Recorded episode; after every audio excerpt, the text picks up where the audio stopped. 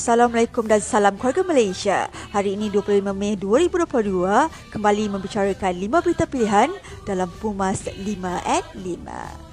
UMNO Johor tidak pernah menolak pelantikan Datuk On Hafiz Ghazi sebagai Menteri Besar Johor yang ke-19 untuk menggantikan Datuk Hasni Mohamad selepas kemenangan Barisan Nasional dalam Pelan Raya Negeri Johor. Presiden AMNO Datuk Seri Muhammad Khalid Nordin berkata sokongan penuh diberikan kepada ahli Dewan Undangan Negeri macam itu untuk menjalankan tugas.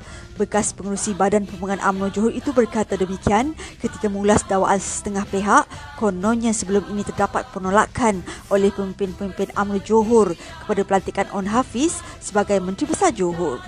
Datuk An Hafiz yang memenangi kursi Dewan Undangan Negeri Macap pada PRN lepas dengan majoriti 6,543 undi dilantik sebagai Menteri Besar yang baru susulan kemenangan Barisan Nasional melebihi 2 per 3 majoriti.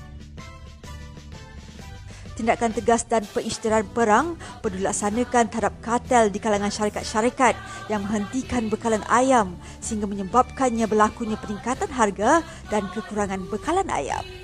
Ketua Pemuda AMNO Malaysia, Datuk Dr. Ashraf Wajdiduski berkata, Pemuda AMNO mencadangkan beberapa pendekatan tambahan bagi memastikan bekalan ayam benar-benar mencukupi. Cadangan pertama adalah memberi bantuan khas bagi menghidupkan kembali penternak-penternak tempatan yang terpaksa gulung tikar akibat tekanan kartel. Cadangan yang kedua ialah bagi menyegerakan penginputan ayam daripada negara jiran seperti Thailand dicadangkan satu agensi khas seperti Nafas Pertubuhan Peladang Kebangsaan diwujudkan segera. Cadangan yang ketiga ialah mewujudkan sebuah lembaga pembangunan unggas negara LPUN agar satu dasar yang komprehensif dan tidak akan bersepadu yang melibatkan beberapa kementerian dapat dilaksanakan sekaligus memastikan seluruh rantaian bekalan ayam dari aspek penternakan hinggalah ke peringkat penjualan dan pengeksportan terpelihara.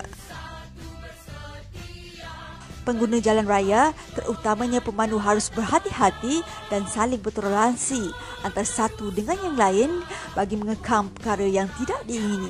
Presiden AMNO, Datuk Seri Dr. Ahmad Zaid Hamidi berkata, kesabaran, hormat menghormati dan bertolak ansur antara aspek terpenting ketika menggunakan jalan raya. Beliau meluahkan kebimbangan dengan kegerapan bidut tular yang menyaksikan perubahan tegang di antara pemandu akibat kemalangan. Jika berlaku kemalangan, serahkan kepada pihak berwajib melakukan siasatan kerana pergaduhan tidak membawa sebarang kebaikan dan penyelesaian malah mendatangkan kesusahan. UMNO Selangor menyerahkan kepada pucuk pimpinan tertinggi parti dan PAS untuk membuat sebarang keputusan terbaik berhubung kerjasama mufakat nasional.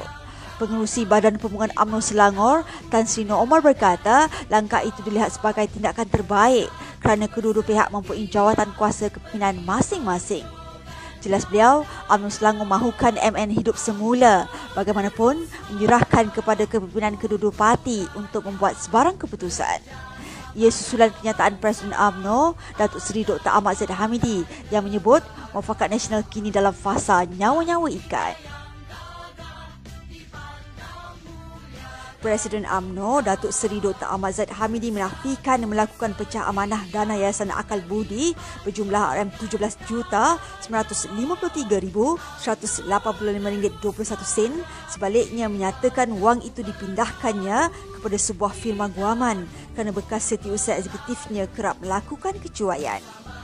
Beliau menjelaskan dana yayasan itu melibatkan pertuduhan ke-6 daripada 12 kesalahan pecah amanah yang dihadapi bekas timbalan Perdana Menteri itu.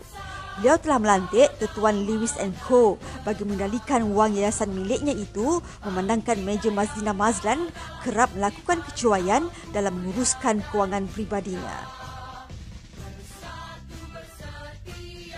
Sekian saja daripada saya, Arif Ahmad. Jangan lupa temu janji kita di Senin hingga Jumaat jam 5 petang. 5 berita pilihan hanya di Pumas 5 at 5. Assalamualaikum dan salam keluarga Malaysia.